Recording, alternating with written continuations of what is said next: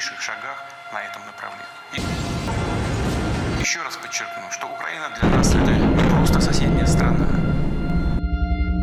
Это неотъемлемая часть нашей собственной истории, культуры, духовного пространства.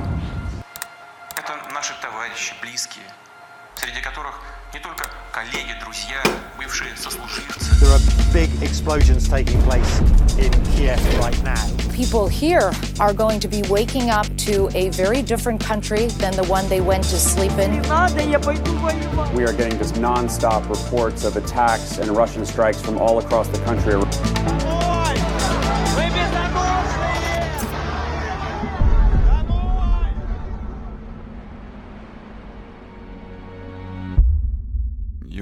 Kívánunk mindenkinek az, az Always. Jó reggelt kívánunk! Ez az adás azért jött létre, mert az elmúlt napokban, hetekben, január óta, ami történik Európa keleti csücskében, az ö, eléggé felrázta a kerélyeket. És lázadóval, hogy néztük azt az egészet, ahogyan ez történik, és hogy kibontakozik ott ez a, ez a probléma, azon beszélgettünk és gondolkodtunk, hogy miért. Putyin miért csinálja azt, amit csinál, és mi igazából a, a célja ennek, mert hallottuk mindketten a, azokat a dolgokat, ahogyan azt próbálta megideologizálni, és hogy, hogy miket mondott ő indoknak, és ezt is megpróbáltuk megérteni, hogy miért mondta, amit mondott indoknak, hogy miért ez az indok. Miért nem lehet egyszerűen azt mondani, hogy mert kell. És a mai adás erről fog szólni röviden és dióhéjban, vagy hosszan is, nem dióhéjban, hogy mi folyik így anyosan, és, és miért csinálja ezt Putyin, amit csinál. Miért kell neki Ukrajna, miért pont Ukrajna kell neki elsőnek. Megáll-e itt, milyen vonatkozásai vannak ennek. Gyanítjuk, hogy ez két, két oldás lesz, nem? Három, Nem téma, három nagyobb témakört írtam fel ide rögtön az adásvázatnak az elejére. Mi történt eddig, mi a helyzet most, és mit hozhat a jövő. És minél előrébb haladunk a témakörökben, és minél mélyebben próbáljuk ezeket a kérdéseket boncogatni és megválaszolni, annál bizonytalanabbak leszünk, mert hogy mi történt eddig, azt pontosan tudjuk, látjuk. Hogy mi a helyzet most, az folyamatosan változik mondhatni óráról órára. Az meg, hogy mit hozhat a jövő, hát azt meg szerintem ember nincs a világon, aki meg tudná mondani.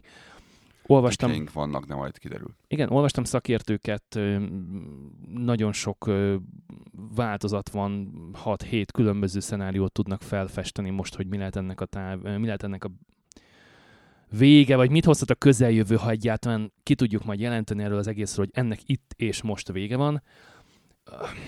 Nagyon-nagyon nem És- egyszerű és helyzet, rettenetesen összetett Elég az egy egész. miszkalkuláció, hogy másfelé menjen, mint amerre eddig úgy tűnt, hogy menni fog. Az egyik oldalról Igen. egy valaki elszámolja magát egy pic, picikét, és már is eszkalódik valamelyik irányba a dolog. Igen, és akkor onnantól kezdve minden tervet kidobhatunk a kukába, és minden, minden öm, öm, szenáriót elkezdhetünk újra felrajzolni, elkezdhetjük újra le- latolgatni az esélyeket, és ö, mondom, az a biztos, ami eddig megtörtént, hogy mi zajlik most, azt mondom, percről percre, akár óráról órára változhat, és hogy mit hoz a jövő tényleg, hát, De ez valószínűleg a fülén is jön ki mindenkinek, így nem fogunk arról beszélni éppen a pillanatban, mi történik éppen. Um, mert pap, az az igazság, hogy papíron, ezt beszélgettük le az a dolog, hogy papíron ez a dolog, ez tök egyszerű.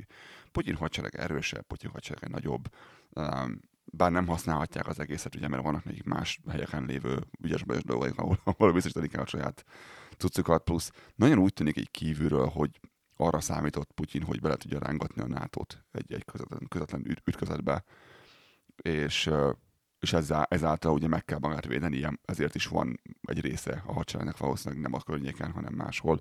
Tényleg a lázadon mondjuk már ezt a kettő mondatban, hogy a NATO miért nem támadta meg most Oroszországot, hogy sokan kérték ezt tőle. sokan kérték ezt tőle? Vagy volt az elvárás Igen. az irányukba? Igen, igen. Nem csak az ukránok, hanem többen mondták, hogy de hát miért nem vagy legalább orba, legalább a, legalább a légtérből miért nem szorítja ki ö, az oroszokat. Ehhez mi kéne? Hogyan tudnánk kiszorítani vele a légtérből az oroszokat? Úgyhogy ha mi csinálunk a Ha a légtérzárat szeretnének bevezetni, légtérzárat szeretnének bevezetni egy adott országban, most teljesen mindegy, hogy ez, ez mekkora ország, hogyan néz ki, ott kell lenni fizikálisan. Tehát a NATO-nak jelen kell lennie Ukrajnának a legtávolabbi sarkában is, hogyha teljes egészében ő biztosítani szeretné a légtérzárat az ország fölött. és kit kell, hogy lelőjenek, milyen Mm, gépeket. Az összes létező orosz gépet, ami megsérti a légteret, és ugyanígy emellett hatástalanná kell tennie a, az orosz ö, légvédelmet is, a lokátorállomásokkal kezdve a különböző földlevegő rakétákkal együtt, hiszen neki kell, tehát a nato Azok levennék a levegőből a nato Mert akkor meg a nato vennék le a, az orosz légvédelmisek. Um, szóval, hogy ez nem olyan barami egyszerű, hogy alá kell írni egy papírt. Um, Ez pedig mit jelent? Mit csinál két atomhatalom? két atomhatalom lehetőség szerint ne háborúzzon egymással, mert abból semmi jó nem sül ki. Ez egy, ez, egy, ez egy ilyen iratlan szabály az utóbbi, nem tudom, világháború óta? Mondjuk így. Mondjuk így az elmúlt 70 Am, év am, amióta, óta, amióta használtunk atomot először, azóta kb. Akkor úgy megijedtünk ettől, hogy azóta igyekszik mindig elkerülni ezt a két vagy egymással. Mindig, mindig proxy háborút, ezt úgy hívják, proxy háborút vívnak egymással, tehát Afganisztánban harcolnak egymással, nem ők, hanem akiknek adtak fegyvert azok. Ezért most, most is mit csinál Maximum NATO?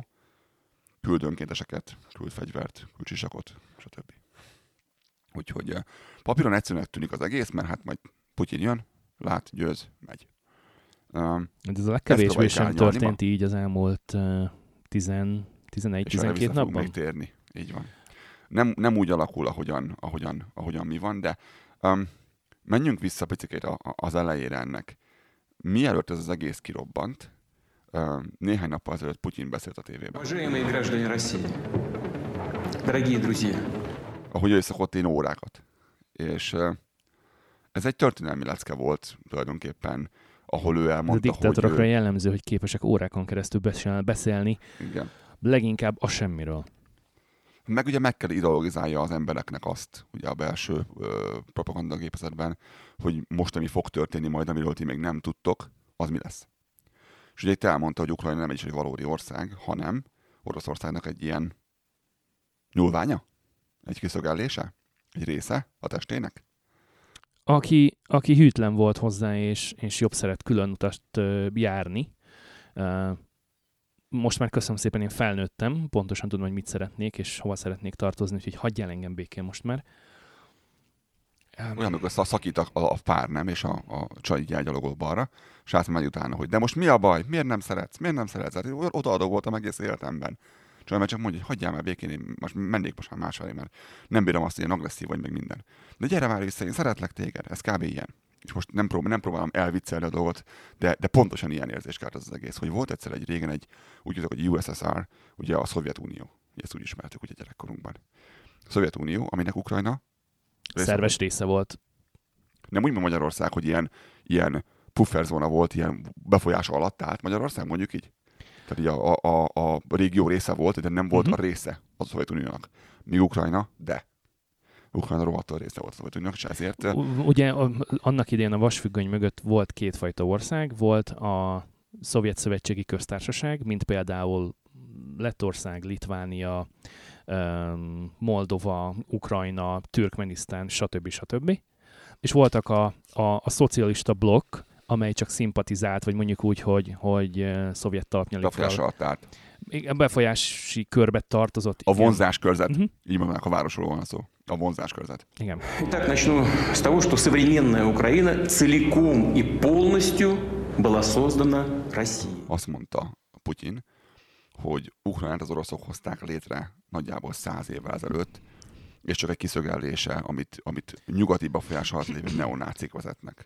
És ez a neonáci dolog, ez Mond, később fontos mondjuk úgy, lesz. hogy eb, eb, ebben a kijelentésben nem csak a, a, a gondolatiság, a szavak, hanem még az írás jelek is hazugságok voltak. És, és nagyon fontos, hogy, hogy ezt hallod és látod Oroszországban, nem mást. Tehát, hogy nagyon, nagyon nem egyértelmű az, hogy te más hírt hallasz vagy ezt a hírt hallod, és erről még fogunk beszélni később. reminiscent of the practices and methods of Nazi Germany. And we're seeing a full revival of Nazism and fascism in Ukraine. Tehát a NATO fel akarja használni Ukrajnát, hogy megszállja Oroszországot, pont úgy, mint ahogy Hitler tette annak idején. Oh my god, nem? Ez, a rész, ez, Pont, pontosítok, tehát Putyinban az van, hogy a NATO-nak azért van szüksége Ukrajnára, és remélem, hogy mindenki előtt van egy Európa térkép kinyitva, ha máshol nem, akkor a Google Maps-en. Tehát a igen, lesz fotó arról, vagy fotó, lesz arról egy kép, hogy, hogy térkép részlet, hogy, hogy hogyan is néz ki, tehát hogy mely országok tartoznak a NATO-hoz, és ők hogyan helyezkednek el Oroszországhoz képest, és Putyinnak az a tévképzete van, hogy a NATO csak és kizárólag egyedül Ukrajnán keresztül lesz képes lerohanni, és megszállni, és megsemmisíteni a nagy és hatalmas és erős orosz medvét. Um, na most, hát um, ez mondjuk a 40-es években akár igaz is lehetett volna. Ha és amennyiben nem létezik a náci Németország, a harmadik birodalom, hanem helyette mondjuk a NATO kezd el um, előbb és korábban megalakulni az első világháború után, skippeljük gyorsan a gazdasági világválságot, és létrejött már egy nagy NATO a Szovjetunió ellenében, és ők mondjuk meg akarnák támadni száraz, csak is kizárólag szárazföldi egységekkel, tehát gyalogsággal, lovagság, lovag, lovassággal. Nem, tehát hogy, hogy valaki szólhatna már Putyinnak, hogy uh, hello, 2020-as éveket írjuk, nem így háborúzunk. Tehát, ha tönkre akarunk tenni egy országot, akkor nem az lesz, mint ami volt a 40-es években, vagy ami volt a 10-es évek végén az első világháborúban, hanem, hanem most már teljesen más harcmodor dívik. Szóval, hogy ez De mindjárt meg fogjuk érteni azt, hogy, hogy igazából ez, ez az ember, ez egy, ez egy romantikus alkat egyébként, ezt mindjárt meg fogjuk érteni, hogy miért mondom. Tehát ugye a, a mondani való az volt, hogy ugye Ukrajnát a NATO fel akarja használni arra egy ilyen hítként, Oroszországba. A NATO erőszakkal meg akarja szállni Ukrajnát, tehát hogy erőnek erejével bekényszeríti a szövetségbe. Csatlakoztatni akarja, igen. igen. Láttam már valaki, hogyan történik csatlakozás egyébként a NATO-hoz? Hogy oda nem, nem toboroznak, az megvan? hanem sorban állnak, jelentkeznek, akik fel akarnak magukat vetetni, és egy hosszas procedúra után És van egy baromi hosszú nem. lista, amin végigmenni baromi sok évbe tart. Ha emlékszik valaki, akkor Magyarország talán 91-ben kérvényezte a felvételét a NATO-ba, és végül 1990-ben... Mikor vették fel? 8 évvel később, durván 8 évvel később. Mert hogy van rengeteg olyan feltétel, és kikötés, és szabályrendszer, aminek meg kell felelni, és amikor ezek megvannak, akkor ezeket valaki majd ellenőrzi, hogy nem csak egyszer elérte az ország, hanem ezt hosszú távon fogja tudni menedzselni, és, és tényleg az összes létező olyan um, szerződés kitételt be fogja tudni tartani hosszú távon, ami, ami a NATO-ban, NATO tagsággal együtt jár, akkor majd föl fogják venni az országot. De ez nem úgy megy, hogy hétfőn bekopogok, majd pénteken már NATO ország vagyok. Juhé! Szóval ez, ez nem így megy. Az üzenet tehát tiszta. Ukrajna, ha, meg, ha megtakarod az orosz értékeket, az orosz-orosz mi voltot, akkor nem lehet ér a föld sem, amit Oroszországtól kaptál. Mert hogy nem vagy méltó rá, de um, igen, tudom, tudom, de most nem menj be, nem, nem, nem, tudom, tudom, tudom mit érzel ezzel kapcsolatban. Várja, én, is, én, én, is érzem, amit te érzel. Igazából most itt vívódom magamban, hogy, hogy Oroszországot, illetve Putyinnak a, az elképzelését azt vajon az orosz néphez kell kötnöm, vagy inkább a szovjet ideológiához, és én az utóbbira hajlok. Nem, a szovjet ideológia, nem, mi, mindenképpen. Tehát ez, ez, ebben egészen biztos vagyok, hogy itt arról van szó, és ez ki fog derülni a beszélgetésünk végére, hogy ő egy romantikus alkat, akinek a, az egyetlen egy célja életében az, hogy újra összerakja a Szovjetuniót. És nem baj, ha nem így hívják. De szépen vissza kell csatolni mindent, ami elveszett, mert azt kitépték a mi testünkből. Igen, és, és az akkor mind majd jó ember, lesz. Aki ott él, De hogy ez egy orosz ilyen... ember, aki ott él, és, és, most, és most száműzve vannak egy másik kultúrába, országba, és ez nekik rossz. Ez, ez, de nem akartam ezt előszólni, de valami ilyesmi játszódik a fejében az embernek. Én pró- próbálnék valami párhuzamot találni, hogy um, gondold el, hogy te mondjuk 20 éves vagy, és neked nagyon jól megy akkor, és be tudsz menni a Mercedes kereskedésbe, és meg tudod venni a legdrágább, a legjobban felszerelt, a legextrább, a legluxusabb Mercedes-t, és akkor te abban a, a 20 éves korodban te nagyon-nagyon boldog vagy egy, egy, egy irgalmatlanul drága és nagyon-nagyon luxus extrával felszerelt mindennel ellátott Mercedes-szel, majd elérkezik ez a, ez a kapuzárási pánik 20 évvel később, ilyen 45-50 éves korodban, és arra gondolsz, hogy milyen jó lenne megvenni még egyszer ugyanazt a Mercedes, de hogy már azt így nem gyártják. Hogy az már nincs. És hogyha egy ugyanolyan autót akarsz venni, ugyanazt a Mercedes-t, ugyanavval az extrákkal, ugyanavval a kényelemmel, luxussal ellátva, akkor most egy olyan háromszor többet kéne kifizetni, mint amit kifizettél 25 éves korodban. És te mit csinálsz? Megpróbálod megkeresni ezt a Youngtimer autót, és megvenni, és ugyanazokat elvárni tőle a, a 20-25 éves autótól, mint amit azt, azt nulla hmm. kilométeres, amikor a szalomból te magad először kiosztod, és te magad először belefintál az ülésbe. De hogy ilyen nincs. Igen, csak volt, volt egyszer egy, egy nagy birodalom, aminek az emléke nyomja, nyomja ezt a Putyin nevű embert belülről, és, és szétfeszíti azt, hogy ezt ő, ezt ő megoldja. Igen, tehát hogy ahelyett, hogy alkalmazkodna a megváltozott körülményekhez, és ahelyett, hogy megpróbálná uh, a helyzetből a lehető legjobbat kihozni természetesen békés úton, um, erre abszolút De ő, de alkalmatlan. ő ezt is megmutat, megmutatta nekünk, hogy ő megpróbálta, és ez Genovában volt egy pillanat, és mindjárt oda is eljutunk. Magyarországon ezt Genf. Genfként ismerjük ezt a várost, Ah, Svájcban. Bocsánat, igen. Tehát megpróbálják Genfben és Brüsszelben is megpróbálja ezt, ezt az egészet ö, megideologizálni, de, de ne, ne csapongjunk. Csak a tiszteletes kedvéért. Tehát van az a, az elvárásunk, hogy ez az ország, ez, a, ez az ember halom, ez kiszakadta az országból, és a NATO föl kívánja használni, és hogyha te megtagad az orosz értékeket, te, mint Ukrajna, akkor nem, ti- nem lehet a tiéd a föld sem, amit szintén tőlünk kaptál, mint az értékeket is tőlünk kaptad. És ö, ez viszont nem volna elég ö, ma. Ez régebben elég lett volna, de ma, ma nem volna elég ez igazából ahhoz, hogy most neki mehessek egy másik országnak. Вы хотите декоммунизации? Ну что же, нас это вполне устраивает. Но не нужно, что называется, останавливаться на полпути. Мы готовы показать вам, что значит для Украины настоящая декоммунизация. Kellett még valami, ami,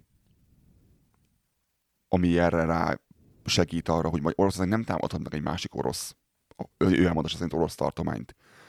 Kellett valaki, akit, akitől meg kell menteni Ukrajnát tulajdonképpen. És ezek voltak ugye a neonácik, ez, ez, erről fogunk még beszélni később. Um, tisztázzuk le, mielőtt elmegyünk arra, hogy miket kért ö, Oroszország, hogy Ukrajna nem egy orosz találmány. Nem Oroszország hozta létre. Kiev, ahogy a helyiek mondják, mert Kievnek mondják, hogy az oroszok Kievnek mondják a helyiek. Kiev az egy jóval régebbi dolog, mint Oroszország maga. Oroszország, ha történetet megnézzük, innen, innen gyökeredzik. Kievet előbb alapították, mint Moszkvát vagy Szentpétert vár, Szentpétervárat, ha jól tudom, de majd ennek utána fogok nézni pontosan. Az emlékeimben viszont Olyan? ez van. Olyan komoly az összefonódás, hogyha kiemészik Gorbacsovra. Tudjátok, a, a, akinek a fején volt az a fura, Ez a fura, fura um, fura folt. mint, mintha egy ilyen térképet néztél volna, igen. Igen, egy, egy, egy, egy, izé volt, egy kontinens volt a fején. Gor- Gor- Gorbacsovnak az anyukája például ukrán volt, apukája például orosz. Tehát i- ilyen, ilyen mértékig nyúlnak ezek. A, vagy a Szovjetunió tagjai ugye mind, mind egyekkel lettek, hogy legyek Oroszországgal. Annyira sok a kapcsolat köztük, mind kulturálisan, mint egyébként, hogy én, ha akarom, akkor értem Putyint, hogy honnan jön, hogy mire gondol, amikor, amikor ő ezt, ezért mondtam, hogy romantikus alkat szerintem Uh-huh. hogy, hogy nem akarja, hogy bárki más külön legyen ő, hogy ezt úgy fogalmazta meg a saját eszéjében, van egy ilyen tíz oldalas eszé, aki akarja, olvassa majd el, hogy a The Greatest Catastrophe of the 20th Century. Ezt mondja, tehát ez a, ez a 20. század legnagyobb katasztrófája, hogy így az orosz nép szétszakadt. Ugye az, az Szovjetunió összeomlásáról beszél ugye a, kollega. Szerintem ő emlékszik a világháborúkra 20. században. Nem tudom, lehet, hogy neki nincs meg. És ugye erre jön rá a NATO bővítés, amit ugye mondtuk, hogy nem egy toborzás, hanem ebbe jelentkeznek. A, tehát Ukrajna, ahol az egész, egész orosz mi volt kezdődött, úgymond, ami tele van ásványkincsekkel, ami kulturálisan kapcsolódik Oroszországhoz, az elveszett. A NATO-ba éppen be akarja kebelezni. Ezt így, mondom, ezt, ezt nem azt mondom, hogy mi van, hanem ezt ő így látja szerintem. És az elmúlt tíz évben, ha visszanézitek, ahogy miket beszélt és hol és hogyan, ő ezt építi föl az élete munkája, ezért mondtam azt, a Szovjetuniónak az újjáépítése.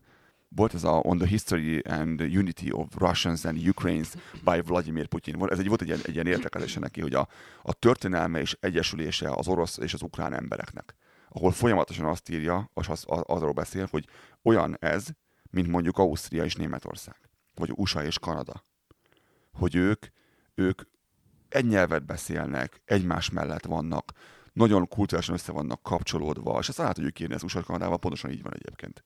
Uh-huh. Marha sok a kulturális kapcsolat, marha sok a, a, Igen, a nagyon sokat gazdasági beszéltünk már. kapcsolat. És ha Kína mondjuk ide jön a lázadó, és azt mondaná, hogy a USA-t elkezdené bevonni a saját dolgai alá, vagy Kanadát elkezdené bevonni, a másik oldal azért furán érezni magát. Nem? Hát én tökre értem, hogy ő mit beszél. Nyilván egy, egy utopisztikus valamit beszél, de értem, hogy honnan jön. Tehát Mhm. ha akarom, értem az embernek az elmebaját, hogy miért van. Ekkor voltak, és voltak tavaly évben ezek, ezek a mindenféle meetingek. Mint, mint Genfben, mint ö, Brüsszelben, ahol, ahol följött ez az egész, és igazából a, a, a, a, Genfi az, az bele, belement egy ilyen mi a szar történik Ukrajna határánál. Putyin. Igen, hogy, de most igen, mi, miről, miről beszélünk, és hogy, és hogy mit szeretnél, és hogy, és hogy mi, van, mi van ott most? Meg van, amikor megjelent, és mondta, hogy srácok, van egy, van egy pár kérésem. És így mondták neki, hogy, hogy most, amikor itt van a, a, a Covid anyagunkon, az ilyen-olyan válság, tényleg most, most vannak kéréseid? Igen. Miket kért Lázaro? Legalább, legalább jogat kért, nem? Igen, ö, azt mondta, hogy a NATO azonnal ö, fejezze be a bővítést és az új tagok felvételét, mert hogy nekem nem tetszik, hogy a, a ti, kis, ti kis fancy ö, katonai szövetségetekbe bárki kérés alapján csatlakozhat. Tehát, hogy, hogy, hogy én ebben tökre nem értek egyet. Tehát így elmész a, Ő megmondja, elmész a helyi slagklubba, és azt mondod, hogy figyelj, mert ne vegyetek föl több embert, mert, mert nem jön hozzám senki a, a, az én dáma klubomba. Tehát, hogy mi van? Szóval ez volt az első kérése. És várjál, és, várjál, és azt mondta, azt mondta, hogy ez hova menjen vissza? Milyen állapotra menjen vissza a NATO? Azt Tehát mondta, vonja ki a hogy csapatokat. vonja ki a csapatokat Kelet-Európából, tehát az 1996. december 31-e után felvett országokat, tehát 97-től, aki csatlakozott, ebbe benne van Lengyelország, Magyarország, Románia, stb. Magyarország is, tehát mindenki, aki azt mondja, Igen. hogy igazából jó, jogos, amit kér, Tehát az erre gondoljon deeply- rá nyugodtan. Tipli innen kifelé. Tehát ebben benne van a Baltikumban a három ország, ugye Észtország, Lettország és Litvánia, a lengyelek, a csehek, a magyarok, um, szlovákok, románok, Bulgária, úgyhogy um, teljes egészében vissza kéne vonulni, és akkor, és akkor aki a közelben marad, az Norvégia, Törökország, Olaszország, Németország, és mindenki más, aki nyugatra van. Tehát, hogy ezt, ezt ja, és a görögök is persze természetesen. Görög, Tehát, hogy egy ilyen, görög, görög, egy ilyen, egy ilyen kiflit kéne elképzelni, és akkor, és akkor egy Törökország, görög, olasz, német ország és Norvégián keresztül lenne tulajdonképpen a NATO-nak a, az új keleti határa, és akkor onnantól kezdve senki sem erre sehova. Ugye az arról van szó, hogy a oroszok úgy érzik, illetve Oroszország úgy érzi, Putyin, nem az oroszok érzik úgy, Putyin úgy érzi, hogy neki szüksége van, ő fél, ha túl közel jön hozzá a másik, akinek nagy botja van, neki szüksége van egy olyan részre, ahol kellően messze van a, a nagybotos ember, hogy ő lássa jól, hogy ő mit csinál. El tudjátok képzelni azt, hogy mit éreznek ezek a kicsi országok, is ki akarnak szedni? Tehát Észország, Lettország, Litvánia például? Hogy ők vajon érzik-e azt, hogy kéne a nagybotos embertől egy kis puffer? Hm? És mivel azt nem lehet, ezért mit szeretnének? A hátuk mögé egy másik nagybotos embert, akinek van szintén egy nagy stickje, és most fel, tudja csapni a másik nagybotos embert, hogyha úgy van. Ez valami, amit szerintem meg lehet érteni. Mert pont kitől fosnak ezek az országok, pont Oroszországtól egyébként. Oké, okay. mire jó ez a, ez a hiszti? A, a hiszti az semmi különböző esetben sem működik, és nem jó semmire se. Tehát a, a Miért, gyerekeknél miért be. csinálja? Miért, miért csinálja azt, hogy ezeken a mitingeken ő ezt, ezt ő előadja ezt a dolgot, hiszen tudja, hogy úgysem fogják megcsinálni neki. Mégis miért csinálja szerinted? Meg tudja indokolni, amikor, amikor toporzékolva földhöz vágja magát, és, és elkezd üvölteni a bevásárlóközpont közepén, hogy már pedig én azt a csokit akarom. Mert, mert az a csoki az az nekem kell. embereknek, így van, Igen, hogy, hogy, mi hogy ő- próbáltunk tárgyalni. Igen, csak hogy ez, ez megint egy Csak ilyen... a gonosz nyugat azt mondta, hogy nem. Igen, hogy, hogy ez megint egy ilyen, egy ilyen kamu dolog, tehát azt mondom, hogy figyelj már, elmentem a boltba, azt nem kaptam meg, amit akartam. De hogy oké, okay, az, tehát eb, ebben a formában ez az állítás ez igaz.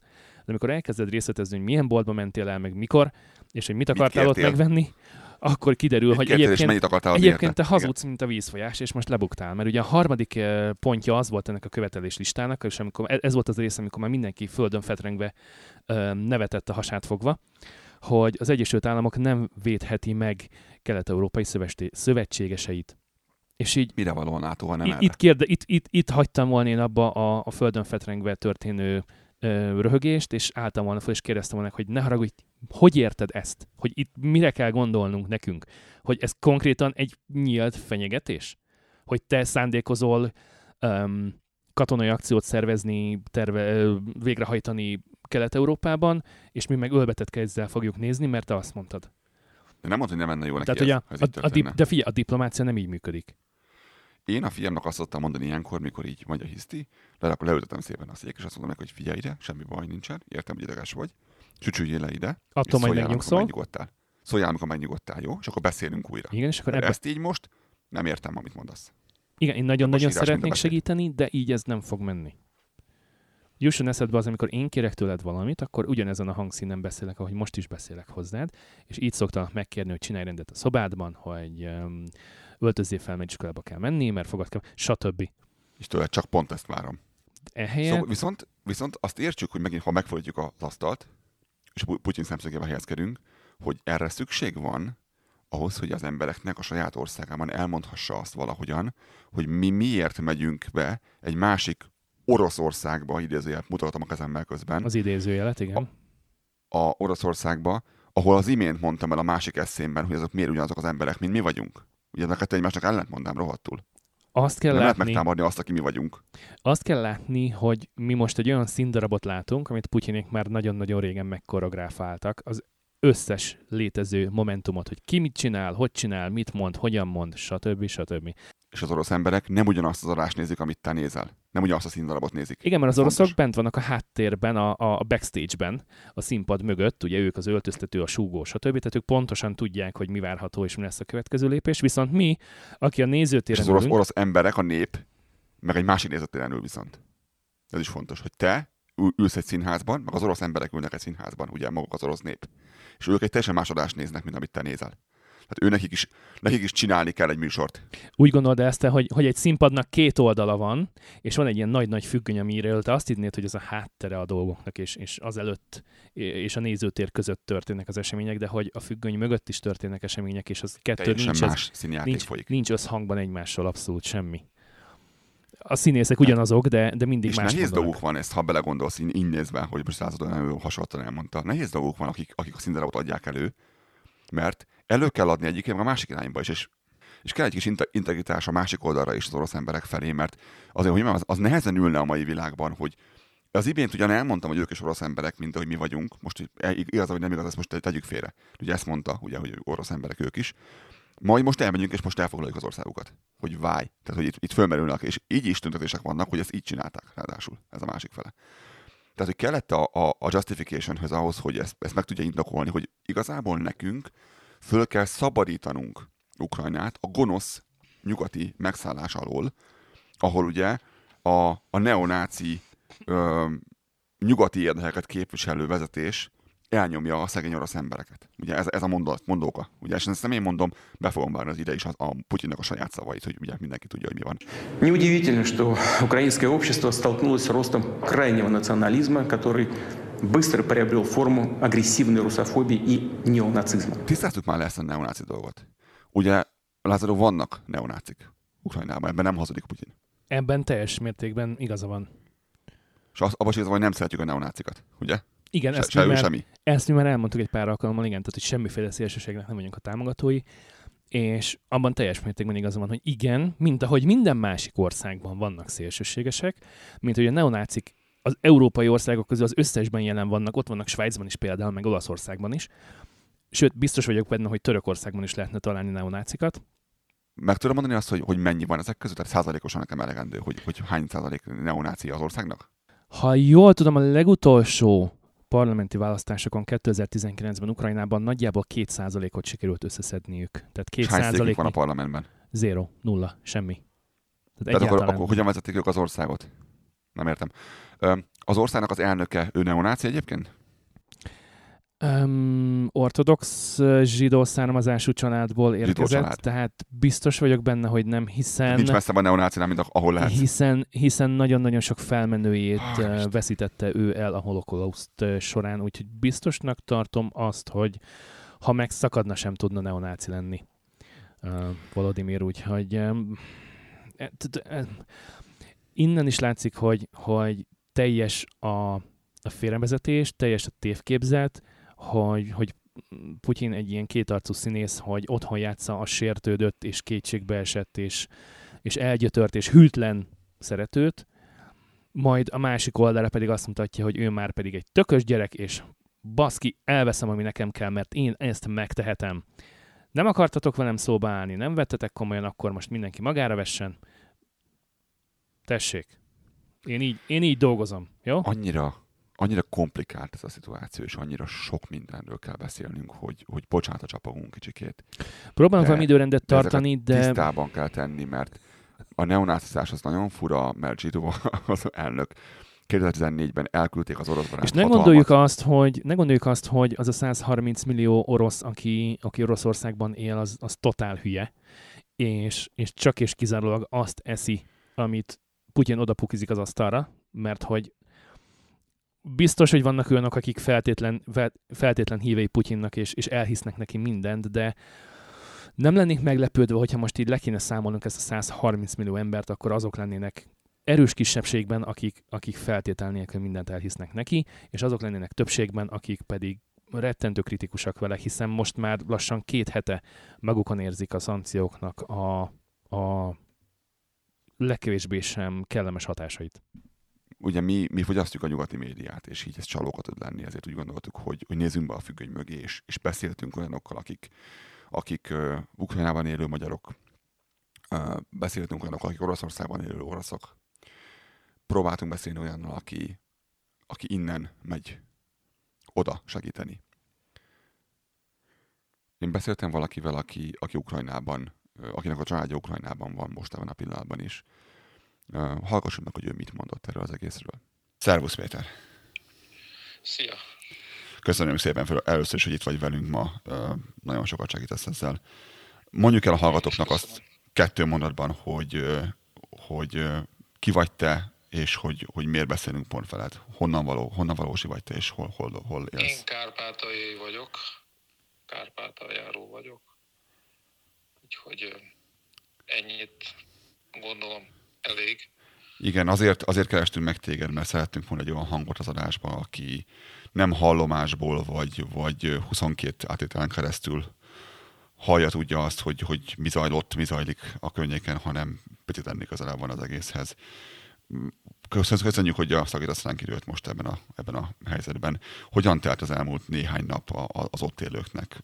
Milyen... Hát azt tudom erre neked mondani, hogy mondjuk Kárpátalján ugye az emberek megijedtek szó szerint, de ugye robbantások voltak Lemberg környékén is, a repülőtérnél. Kárpátalján megkezdett ugye menni át ugye Magyarországra, Szlovákiába, kinek hol vannak rokonai, na de nagyon sokan elindultak Kijevből, meg onnan a Abba az irányba. további városokból, igen, kezdtek menekülni, úgyhogy már nagyon sokan lejöttek Kárpátaljára is. Nagyon sokan. Hmm. Úgyhogy gondolom, hogy olyan 30 ezer ember már biztos. Milyen most a határon a viszony? Átjárható a határ mind a két irányban? Mert hallottunk olyat, hogy megakadtak a, a segélyszállítmányok. Igen, úgy van, hogy most a határ járható, adtak még pótvonatokat is, de hmm. csak a nőknek, gyerekeknek. Ja igen, aki, aki hatkötás, az nem lehet. 18 hmm. évtől, igen, 18 évtől 60 éves korig azokat nem engedik. Hmm. Úgyhogy hát, igen. hát ennyi, ennyi sajnos. Tudsz beszélni a családdal, mindenkivel, aki... aki ö, igen, igen, igen, barátokkal is mindenkivel tartjuk a kapcsolatot. Még, ugye még van net, vonal, addig tudunk kommunikálni persze. Terveztek ti hazalátogatni, vagy inkább távol maradtok, ha mennyire csak lehet az egésztől most? Hát gondolom, hogy távol maradunk távol inkább, maradtok. inkább. Mit mond a család, hogy ha, ha baj lesz, akkor, akkor ebbe az irányba jönnek, amerre ti vagytok? Hát gondolom, hogy igen. Gondolod, igen. igen. Uh-huh. Több, mint valószínű.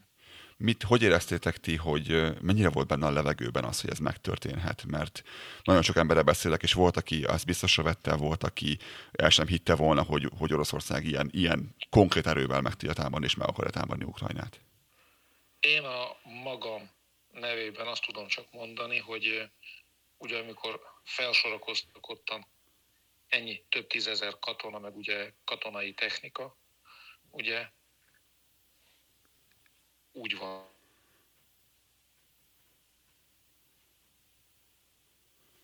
Ez már csak úgy nem lesz ottan száz valahány ezer katona.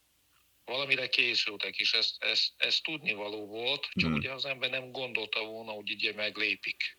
Igen. Igen, meglepett legtöbb embert, hogy, hogy gondolták, hogy csak fenyegetőzés van, de, de nem vittél, mit tett volna, hogy igen, konkrétan iráig fordul hát a szituáció. Mondták, hogy ilyen katonai, katonai, hogy hívják, ilyen gyakorlatozás folyik. Tan, gyakorlatok, meg ilyenek, de hát ez persze voltak, de... Annak idején, amikor a, most már vagy 7-8 éve volt a Krímfélszigetnek a, a, az elfoglalása, a, az orosz-ukrán konfliktust a, a helyi magyarság az hogyan, hogyan élte meg, hogyan uh, viszonyul egy, egy, egy tényleg egy átlag ember Ukrajnában ahhoz, hogy, hogy, egy, hogy egy ilyen feszültség ö, alakult ki a két nemzet között, ami, ami régen igazából majdnem, majdnem együtt is élt nagyon sokáig.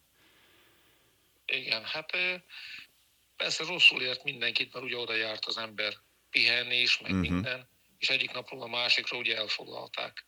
De ez ilyen szép csendbe történt, ugye, mert nem volt akkor Ukrajnának fegyver, ugye nem volt semmije, szó szerint, és csak szép csendbe elfoglalták. Gondolom most is arra következtettek, hogy ez most is így fog történni, de ez az elnök ugye, az Zelenszky, ő nem, nem adja. Másik fából faragták. Igen. Igen, igen, igen. Úgyhogy hát ennyit tudok erről mondani, így Ah. röviden. Mi, hogyan, hogyan láttad Ukrajnát az elmúlt, elmúlt 5-10 évben? Ők készültek arra, hogy valami fog történni? Tehát látszik, látszik az így kívülről, hogy a hadsereg egészen más állapotban van, mint volt a krím elfoglalásakor. Teljesen más a hozzáállás, teljesen más a felfegyverettség. Ö, Készültek erre tudatosan, te úgy láttad, úgy érezted? Hogy ebből lehet még egyszer Hát, probléma? hogy tudatosan, hogy tudatosan nem készültek, de ugye, ahogy elfoglalták ugye a Krémfélszigetet, meg mindent, akkor már tudnivaló volt, hogy ugye Ukrajnának is kellenek fegyverek, meg minden, mert ugye Ezzel valamit csinálni kell. úgy volt, hogy meg fognak minket védeni, meg minden, ugye, a budapesti egyezménnyel, de e, ugye ezek a, a államok ugye nem tartották be, most is fellépett ő a, Mhm. hogy is mondjam, Európa Tanács. igen, fellépett, és akkor mondta, hogy akkor most ez dolgozik-e, azt mondja, vagy nem dolgozik. Úgyhogy sajnos, sajnos belátták azt, hogy gondolom, hogy nem dolgozik, és most kezdtek ugye segíteni, meg minden, meg együtt érezni Ukrajnával is, de nem akarnak beleszólni ebbe az Mire egészbe. volna szerinted szüksége Ukrajnának a külvilágtól? Mi az, ami, amit egy, egy, együttérzés helyett kellene hát az, küldeni? a, a, a, az adományok, ugye? Mhm. Ugye most meg fog állni minden. Igen. Minden meg fog állni. Hát segély kell. Szó szerint segély. Ugye Magyarország sokat segít mostan, ugye Kárpátájára mennek a segélyek, ugye befogadják a menekülteket, nagyon sokat segítenek. Úgyhogy azt Milyen- mondom, hogy ebből a szempontból jó minden, csak hát ugye az emberek az- azok, azok, azok pánikolnak szó szerint, Hát, és érthető. nem, nem hiába, ugye, mert mentik az életüket. Igen, ahol lőnek, ott, ott az emberek nem érzik jól ez Igen, egészen igen, biztos. igen. Milyen volt a, a, a kisebbség helyzete Ukrajnában az elmúlt 5-10 évben? Ezt azért kérdezem, mert rengeteg, rengeteg vélt vagy valós információt hallani, és, és tudunk erről, erről bármit mondani a, a hallgatóknak, hogy nyilván mindenhol, mindenhol rossz kisebbségnek lenni, ezt itt Kanadában is rossz kisebbségnek lenni, ezt mi tudjuk. De Ö, Hát azt tudom erre neked mondani, hogy nem könnyű. Azért, mert ugye volt nálunk ugye a KMKS, uh-huh. azt is elnyomta az ukrán parlament. Azt tudom mondani, hogy amikor volt valamilyen ünnepség, Ungváron mondjuk a Petőfi téren, vagy, vagy akármi, akkor a Petőfi szobrot is leöntötték festékkel, meggyalázták. Akkor a KMKS párt ö, mm, irodáját is ö, fel akarták robbantani, felgyújtották. Szóval sok do- olyan dolgokat csináltak a kisebbséggel, ami azt szoktam mondani, hogy a magyarok azok segítenek a kárpátaiaknak. De hát az egész ukrán azt úgy gondolja, hogy hát miért csak Kárpátalját? Ó, értem. Oké. Okay. Erre nem is gondoltam. Hm, érdekes gondolat. Igen. Igen, és ez egy, ez, egy, ez egy feszültséget szül. Igen, ezt el tudom képzelni nagyon könnyen. Igen. És ugye a gyerekeknek nem lehet magyarul tanulni, akkor azt mondják, hogy az iskolákban a gyerekek nem tudnak ukránul. Hát minden gyerek beszél ukránul. Muszáj nekik, nem? És akkor, igen, és akkor meg jöttek ugye ilyen ellenőrök Kijevből, mindenhonnan jöttek, újságírók, tévék, hogy beszélnek-e a gyerekek ukránul. Hát szó szerint mindenki beszél. Mert amikor szünet volt a magyar iskolában, akkor minden gyerek ukránul beszélt. Hát főleg, hogy az ember rá van kényszerülve minden viszont el napokban. akarják nyomni, de vannak persze falvak Kárpátalján, ahol kevésbé tudnak ukránul, de viszont mindenki töri a nyelvet. Mindenki. Nem lehet elárulni. Uh-huh. De, de mégis baj, mert csak ukránul, csak ukránul, mindent ukránul. Hát ez így nem megy. Kárpátalja sok nemzetiségű, és mindenki szépen Bizony. békében, nyugalomba meg, meg tud élni, és, és nem volt gond. Hogyan, hogyan egy átlag kisebbségi magyar Ukrajnában mit nyerne azzal, hogyha Ukrajna Európa Uniós tagállam lenne, vagy NATO tag lenne, vagy mit nyerne azzal, vagy bárjába veszítene azzal, hogyha mondjuk egy orosz bábállam lenne Ukrajnából? Erre, hogy így válaszoljak, ezt csak saját magamról tudnám Igen, mit érzel te, mi- te, te mondani, mint aki azt mondod, hogy te melyiket szeretnéd? Én, én, én úgy érzem, hogy nem fogják megengedni az oroszok, hogy, hogy Ukrajna tagállam legyen. Nem fogják, mert már igen közel van a NATO, és gondolom ezért kezdődött el az az egész feszültség. Hm. Mert ugye az Zelenszky, az elnök, ő akar a NATO-ba. De viszont... Pont az orosztól való félelem miatt. Már nem akarnak, nem akarnak engedni, azért foglalták el a Krémfél-szigetet is, ott a Donetsk, ott a Lugansk, ott a... Szóval mindent, mindent mostan el akarnak, gondolom, Kijevig, el akarnak zárni, ugye, hogy nagyobb biztonságban legyenek. És hogy látod, ha, ha, ha, ha az- azon múlna csak az egész, hogy te melyiket szeretnéd, vagy a átlag emberek mit szeretnének, melyik irányba húznának, hogy érzed a, a kárpátaljaiak Szerintem, szerintem az Unióhoz inkább. unióhoz inkább? Igen, igen. Talán nagyobb biztonságot jelentene az unióhoz tartozni. Aha. Igen, igen, igen. Mert, mert azt, hall, azt hallom folyamatosan a magyar kormánytól, hogy, hogy ez nem lenne jó az ottani kisebbségnek, hogyha uniós tag, tag lenne Ukrajna.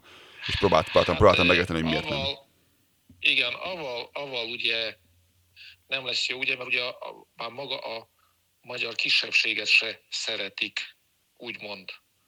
Ah, értem. Mert ahogy mondják, zav- zavarunk, zavarunk, mindig azt mondják, hát menjetek haza akkor Magyarországra. Ó, értem. De mink meg mindig azt szoktuk mondani, hát mink magyarok voltunk, Igen. meg szlovákok Ez- ez voltunk, Magyarország meg volt régen. voltunk, igen, és akkor nézzétek meg, hogy hol van a Turul, meg minden honnan indult Magyarország, ugye minket megcsonkítottak minden oldalból, meg Magyarországot is. Hm. Azért vagyunk kicsikék. Igen. Hát igen. Nagyon, um, Sajnos. Nagyon remélem, hogy ez, ez nem lesz véresebb annál, mint amennyien kell, mert úgy tűnik, hogy elkerülhetetlen az, hogy, hogy végigmasírozzon Oroszország Ukrajnán, mert bár hősiesen küzdenek, de nem hiszem, hogy meg tudják állítani őket. Én nagyon meglepődnék, ha ez így lenne. Mármint segítség nélkül. Hát azt gondolom, hogy most Oroszország, az én meglátásom szerint Oroszország nem gondolta volna, hogy az ukránok így meg fogják őket torolni. Azt Mhm. hitték, hogy ilyen sima lesz, mint ugye, mint bevonulnak mondjuk a Krém félszigetre, és ugye elfoglalnak mindent. Hm. De viszont ez nem így történt. Ez most nem így alakul, igen. Az ukrán nép, igen, az ukrán nép, az felállt, és már nem is tudom, hogy hány tízezer önkéntes van, és mennek, és, és, és védik a földjüket. És nem segít senki. Úgyhogy gondolom, igen, és gondolom, hogy eh, Oroszország most még jobban, ugye, fog nyomulni, így mond, mert ezt tehát mondjuk a, ebből a négy napból úgy látszik, hogy ők bukják. De ugye nekik, nekik van ahhoz még mindenük, hogy Több a tartalék, sajnos, igen. igen, igen, igen, igen. Nekünk, nekünk annyi nincsen, ha esetleg az Unió segít, akkor, akkor, ahogy mondják, az ukrán fel fogja venni a kesztyűt, és nem fogja olyan könnyen adni a bőrét, de ebből nem, nem jó kimenetel lesz akkor. Sajnos, igen, attól félek, hogy nem fognak tudni jól kijönni belőle, de Igen, meg fognak tenni mindent, ami nagyon-nagyon szép lesz, és, és Igen, egészen másképp fog bevonni a történelembe, mint a, mint a Igen. magyaroknak a egyik másik hozzáállása sajnos. Úgy van. Köszönöm szépen, hogy itt voltál velünk, és, és nagyon köszönjük a Oké, én is segítséget. nagyon szépen köszönöm, én is nagyon szépen köszönöm. Szia, szia! Szép estét! Amikor te beszéltél, ugye neked, ezt mondhatjuk, hogy van, kötő, van kötődésed Oroszországhoz? Ezt elmondhatjuk? Ebből nem csinálok titkot. Ahogy, ahogy Albert sem csinált ebből titkot sohasem. Én most gazda Albertre gondolok. Így, így én sem kívánok ebből, ebből igazából titkot csinálni. Azt tudni kell, hogy én egy félvérlányt vettem feleségül ezelőtt. Tizenéve, igen. Eh, 10 plusz évvel, akinek édesanyja orosz, apukája magyar, és Magyarországon élnek idestova már több mint 40 éve, tehát a 70-es évek mm, közepe, második felében költöztek Szentpétervárról Magyarországra, mm, és döntöttek úgy, hogy akkor, akkor itt telepednek le, és itt fogják elkezdeni az életüket, és ez így is lett, és így is van azóta is, tehát a 70-es évek vége óta ők stabilan, fixen, minden egyes áldott nap magyarországi lakosok voltak. Anyukája kiválóan beszél magyarul, van magyar személyigazolványa, van magyar jogosítványa. Ahogyan nekem is van ukrán kötődésem család, család révén.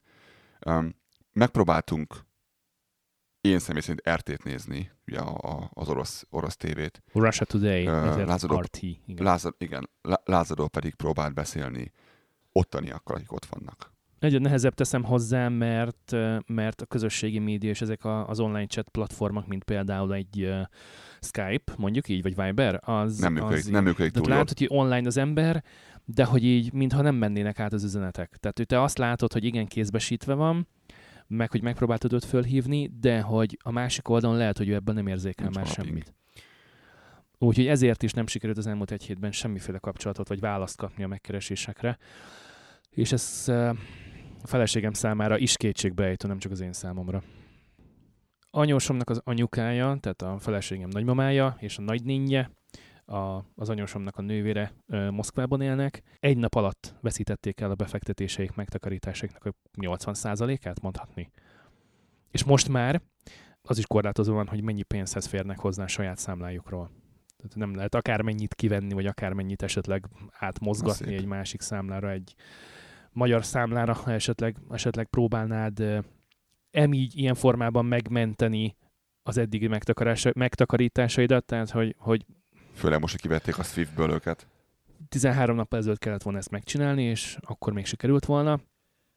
Most viszont az, az, az elúszott. Tehát ők biztos benne, biztosak benne, hogy, hogy senki nem fogja őket kártalanítani, és, és ez az így járás esete. Hát mert erről ők tehetnek erről az egészről, pont ahogyan a, a, az Ukrajnában most a gyerek is tehetnek erről az egészről, mint tudjuk. Nagyon sajnos a háború az arról szól, hogy hány embert tudsz megölni. Nem, ar, nem arról, hogy, hogy kinek van igaza. Hogyan érik ők meg, ezt, ezt tudtál velük erről beszélni, hogy ők örülnek annak, hogy háború van? Ők úgy gondolják, hogy ez egy jogos dolog? Mennyire működik a propaganda?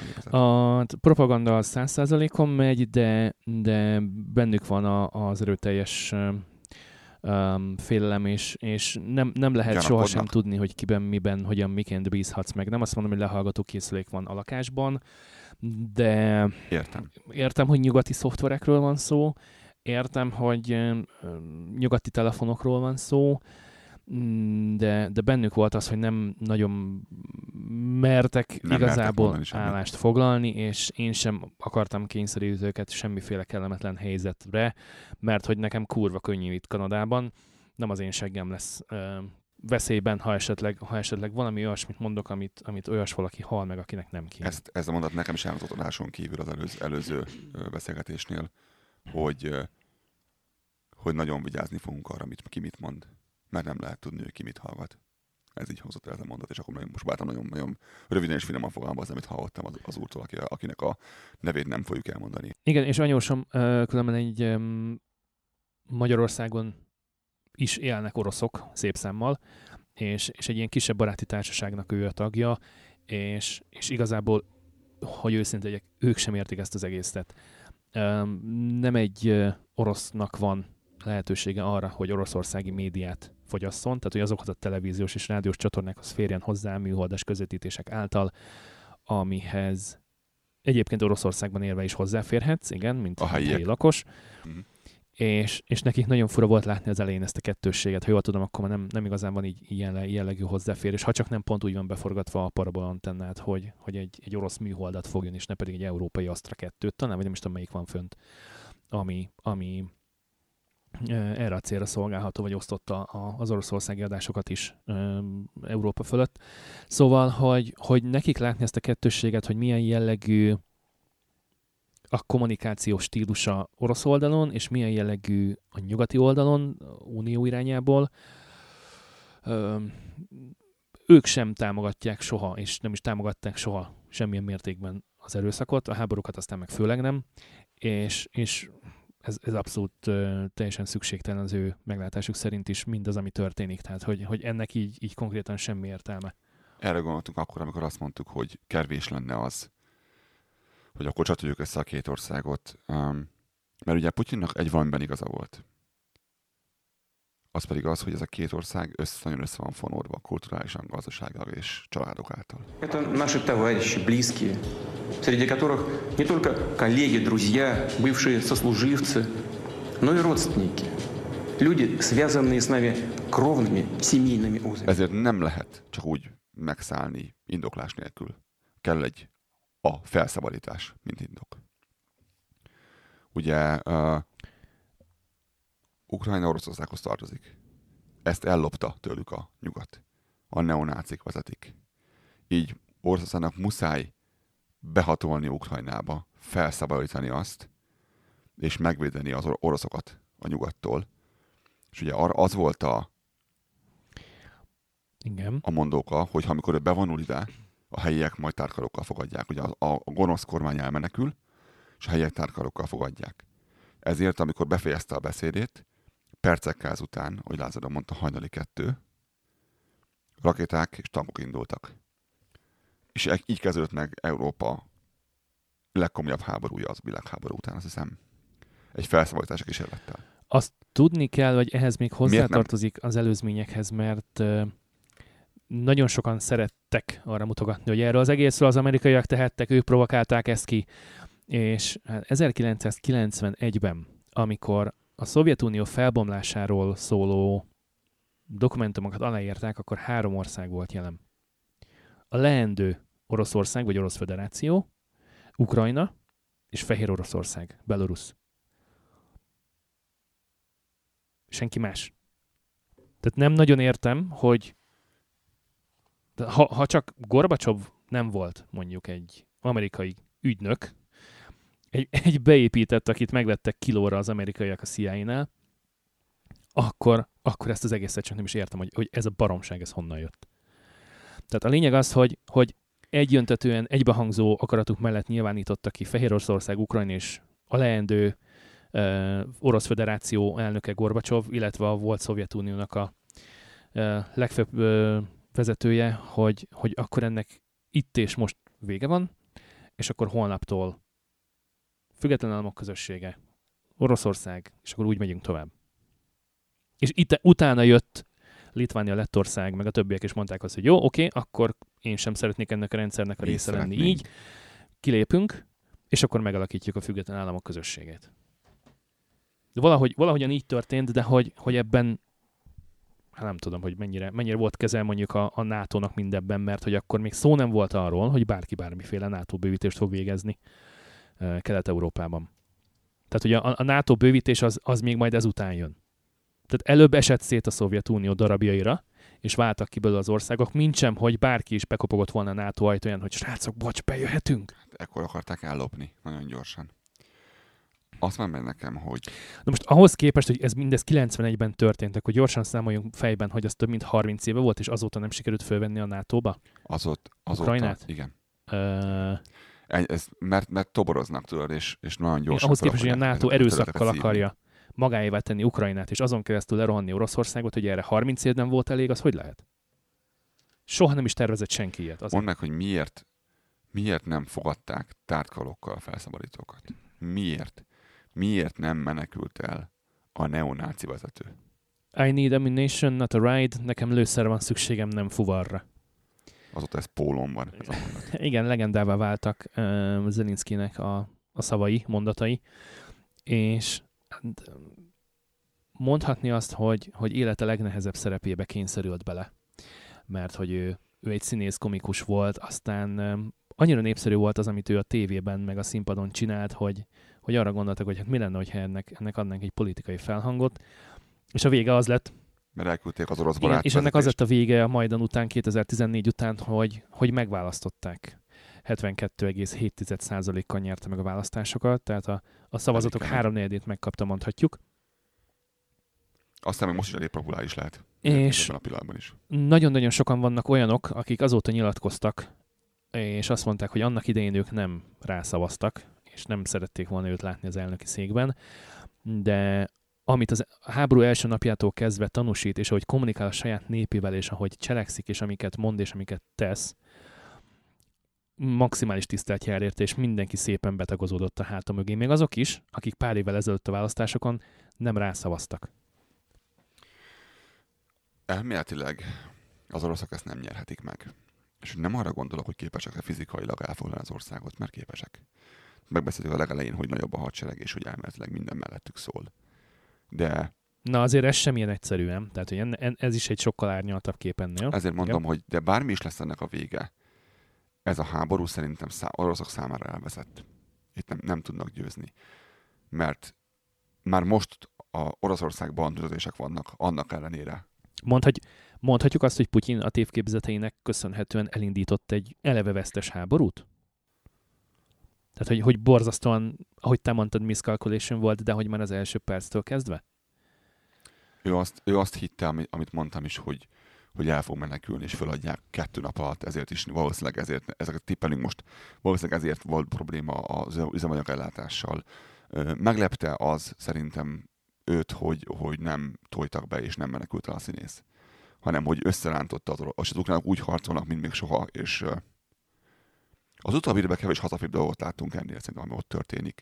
És lehet az ukránokról gondolni bármit, és erre mindjárt visszatérünk még, de, de az országokat vérik, ha tetszik ez, ha nem. És bármi is lesz ennek a vége, ez a háború az oroszoknak elveszett, amit mondtam, mert már most tüntetnek Oroszországban, annak ellenére, hogy ez mivel járhat. A, az embereknek ez a, a, a rokonok ellen folytatott háború, ez, ez ne, nem, nem, nem ül jól. Ez, ezek, ezek, ahogy ő mondta, ugyanúgy ők, csak ők máshogyan akarnak élni, a nyugathoz akarnak csatlakozni helyettük, ez, a, ez az egyetlen bűnük. És mikor el is foglal, és még bábálamot is csinál belőle, akkor is az ország az rettentően nagy. Te fogunk tenni egy térképet, hogy mekkora. És bőven fog maradni hely. Nem, nem, nem fogja tudni Oroszország az egészet így felügyelet alatt, alatt tartani. Ez, ha ráraknánk a térképre, a Európa térképre a Ukrajnát, tudjátok, hogy mekkora lenne? Ez a legnagyobb ország Európában. A legnagyobb alapterületű ország Európában. Több mint 600, 600 ezer négyzetkilométer a területe. Um, azt is reméljük, Lázadó, hogy az ukránok ebből tanulnak talán, és a kisebbségekkel jobban fognak bánni. Ugye ezt hallottuk a, a beszélgetésben, hogy, hogy nem kedvesek. Um, én itt élek Kanadában, és a kanadaiak sem kedvesek az indiánok, és ez nem menti fel az ukránokat, ezt ne értsetek félre. Abszolút nem menti fel őket. De ha képes a Kanada megcsinálni, amely nem akármilyen ország ilyen szempontból, az indiánokkal azt, amiről már beszéltünk és írtunk is, és ide be linkelve a naplóba, aki el akarja olvasni, hogy miről van szó. Akkor, akkor ukránok sosem hiszem, hogy tudunk, tudunk többet várni sajnos, mert Ukrajna, Ukrajna történelmén fogva nem, nem, egy, nem egy szelidebb ország, mint, mint Kanada. De... Én megvilágítanám a, az éremnek a másik oldalát. Ugye van egy az orosz kormány által rettenetesen cseszegetett és fusztrált ukrán kormányzat, amelyik a nyugathoz szeretne húzni, ezért is, ezért is megy a cseszegetés Oroszország irányából. Um, és háború Igen, és hogy, hogy, hogy a nyelvtörvény helyett mi mást tehetett volna az ukrán kormány? Mekkora mozgásterük volt egyáltalán? Mit lehetett volna kitalálni helyette?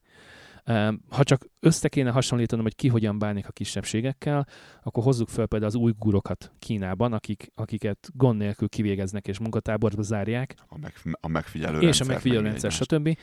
Itt pedig ehhez képest csak egy, egy aprócska nyelvtörvényt hoztak meg.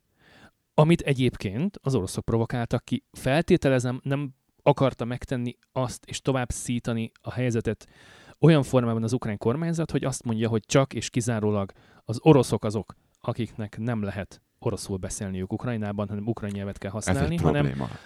Igen, ez lehet, egy hogy ilyen... lehetett volna, volna ezt árnyaltabban fogalmazni, vagy csinálni, de az sem jó, ebben igazad van, hogyha az oroszokra hegyezzük ki. Mert, mert akkor, az meg, az, akkor az meg konkrét provokáció, így pedig azt mondtuk, hogy gyerekek, ez itt Ukrajna, Ukrajnában Mindenki. élünk, nekünk fontosak a saját értékeink, és ebbe beletartozik az ukrán nyelv is, tehát nem csak mondjuk egy szobrász, egy festőnek a munkája, vagy egy építésznek a munkája, mert hogy ő ukrán volt és Ukrajnában épített és alkotott valamit, hanem az ukrán nemzetnek, a nemzet tudatnak a része a nyelv is.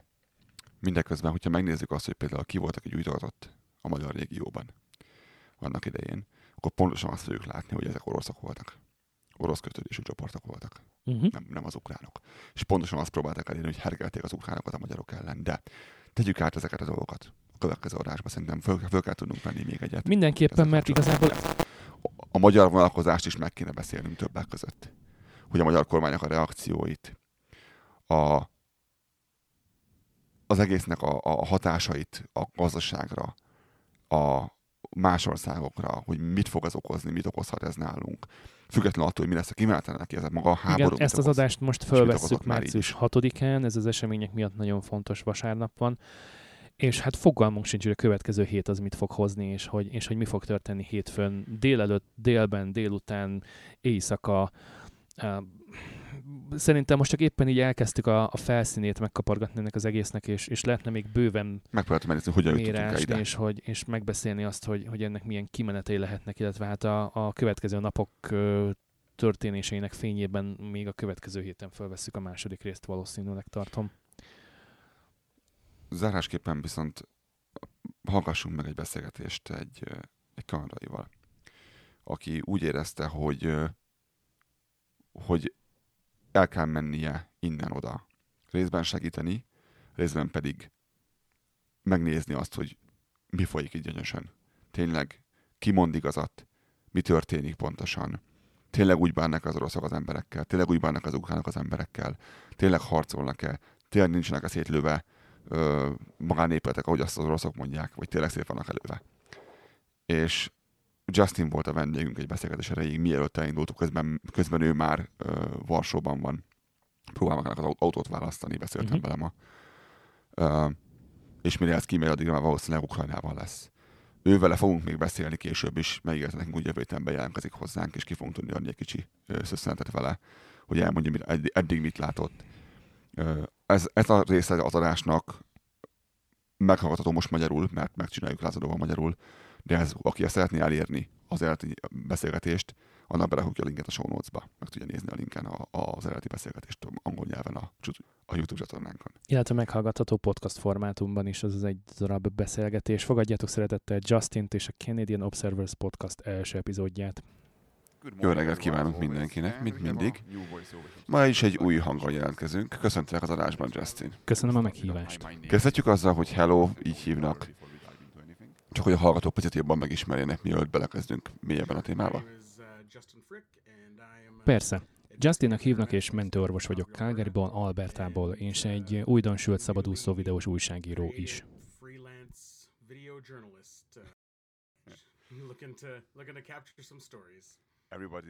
Na most mindenki azon gondolkodik, hogy miről is beszélünk itt pontosan. Az apropója mi beszélgetésünknek az, hogy van egy terved ami egy életre szóló utazást is magába foglal. Innen Calgaryből fogsz indulni egy olyan helyre, ami nagyon közel van ahhoz, ahonnan a legtöbben hallgatnak most bennünket.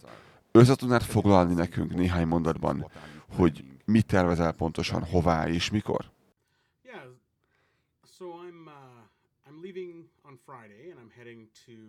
Uh, Pénteken indulok, és Varsóba, Lengyelországba megyek, ahonnan a lengyel-ukrán határhoz utazom majd, hogy tanulja legyek és dokumentáljam a humanitárius menekült krízis alakulását, ahogyan több százezer menekült hagyja el Ukrajnát.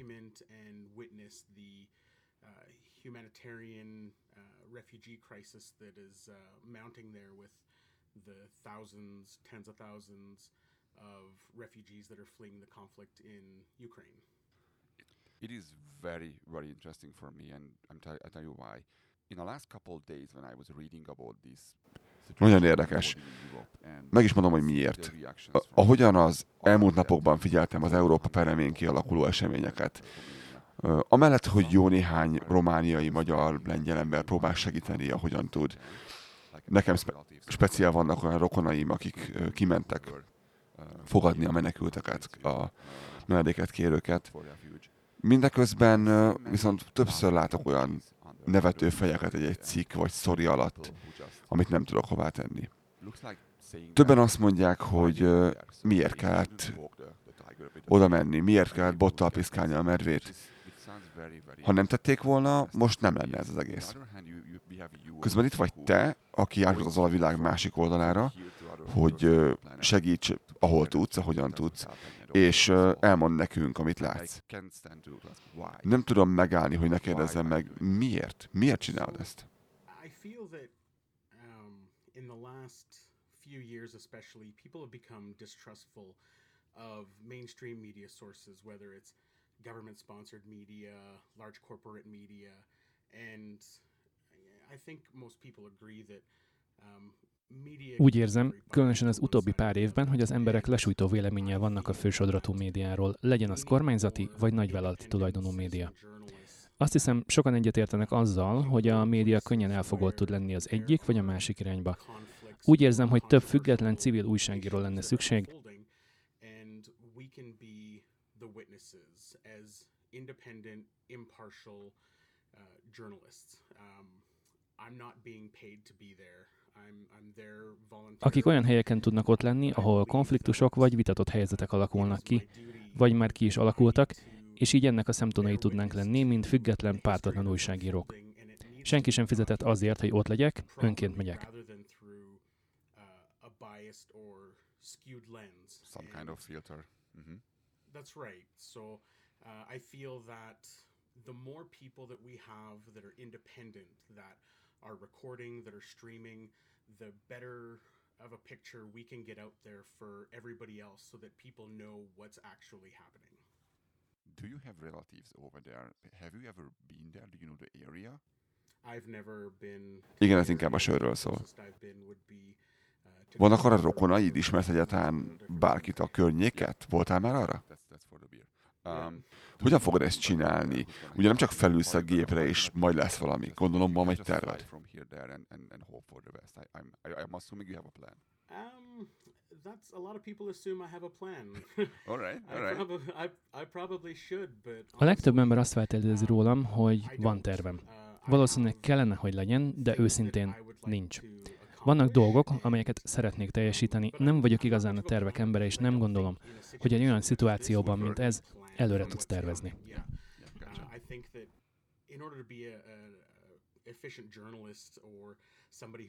Azt hiszem, hogy eredményes újságíróként, vagy valaki olyanként, aki el akarja kapni a lényeget, annak nagyon adaptívnak kell lennie, gyorsan kell tudnia cselekedni. Csodálatos, hogy abban a közösségben, akikkel eddig beszéltem, mindenki segítő kezet tud nyújtani. Mindenkinek van egy ismerőse odaát. Bár nekem nincs kapcsolatom ott, a kapcsolatok elkezdtek egymás után beérkezni.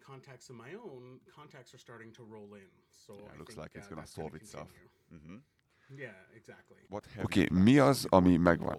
Mondtad, hogy mész Lengyelországba, majd le a határra, csak az első két lépés van meg? Amit már eddig megcsináltam. Foglaltam egy hotelszobát Varsóban három napra, hogy kiheverjem az utazás fáradalmait, hogy kitaláljam, mi is a helyzet, hogy szunyogáljak egyet. Felfedezel. Az első dolog, amit csinálnom kell az, hogy veszek egy nagyon olcsó lepukkant autót. Egy kombi lenne a legjobb, ami elég nagy, hogy akár aludni is tudjak benne, ha úgy hozzá a helyzet, és lenne hely benne a cuccaimnak is. Aztán útra kelnék a lengyel-ukrán határ irányába. És egyszerűen csak megjelennék ott, hiszen a menekülő emberek is ezt teszik, amikor el kell hagyniuk az otthonaikat. Egyszer csak megjelennek a határon. Been displaced from their homes and they've shown up. So that's what I'm going to do. Uh, I want to. I wanna Így see igaz. Látni szeretném, hogy mind mennek keresztül ezek az emberek minden nap, amikor megérkeznek a határra. Hogyan néz ki a befogadási folyamat? Hogyan birkoznak meg ezzel a gyermekeik? Mint tudod, a felnőttek jobban értik, mi történik velük, a gyerekeknek viszont sokkal nehezebb ezt megérteni. Emberi történeteket szeretnék hallani, és ezt szeretném másokkal is megosztani. Aztán most azt mondanám, hogy talán 5-7 nap után a határmenti menekültáborok végigjárása után visszamennék Varsóba, és az addig összegyűjtött adományokból szeretnék olyan dolgokat vásárolni, amivel a gyermekeket támogathatom, segíthetem.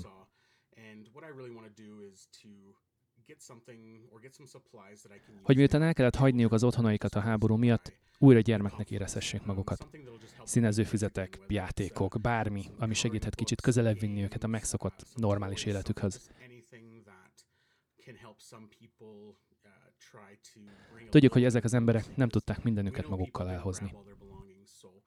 um, Az UNICEF és a Vöröskereszt már ott vannak a legszükségesebbekkel, de én szeretnék valami mást, valamivel többet megadni a gyermekeknek. Ezután, attól függően, hogy hogyan állnak a dolgok Ukrajnában, átkelnék a határon és megkezdeném az utamat kelet felé. because wow. Az oka ennek az, hogy ez az a pont, ahonnantól kezdve a helyzet igazán nehézé válik. Veszélyes és nem okos dolog, ezt megértem, ezért menekülnek el az emberek onnan.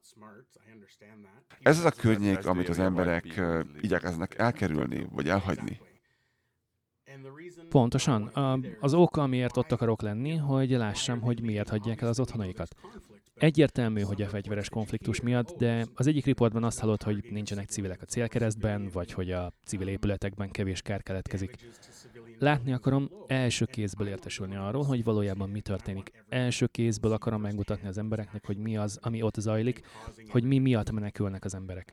De ezt ezer kilométeres távolságból valószínűleg nem tudod megtenni. Igen, innen csak a híreket tudjuk olvasni.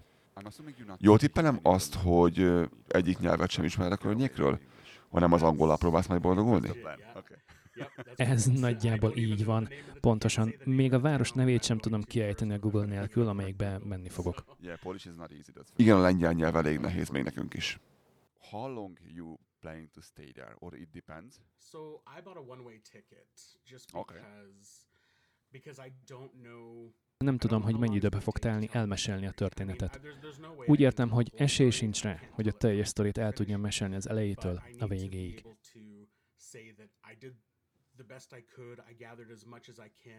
De ki kell tudnom jelenteni, hogy megtettem a legtöbbet, amit tudtam, hogy összeszedtem amennyit csak tudtam, hogy az embereknek pontos rálátásuk legyen arra, mi történik. Ha el tudom mondani magamról, hogy mindent megtettem, akkor lehet szó arról, hogy hazautazom. Ez lehet két hét, lehet két hónap, egyáltalán fogalmam sincs róla. Még nem tudom, hogy fogok tudni kirepülni onnan, ez egy folyamatosan változó helyzet. Be tudtam lépni Lengyelországból Ukrajnába, de elhagyni lehet, hogy Magyarországon vagy Románián keresztül fogom tudni. Sure. I just talked to someone uh, in, in uh, Ukraine Világos. Én nemrégen beszéltem egy közelben lakó magyarral, aki azt mondta, hogy ebben a pillanatban a határok éppen nyitva vannak, de ez naponta változhat.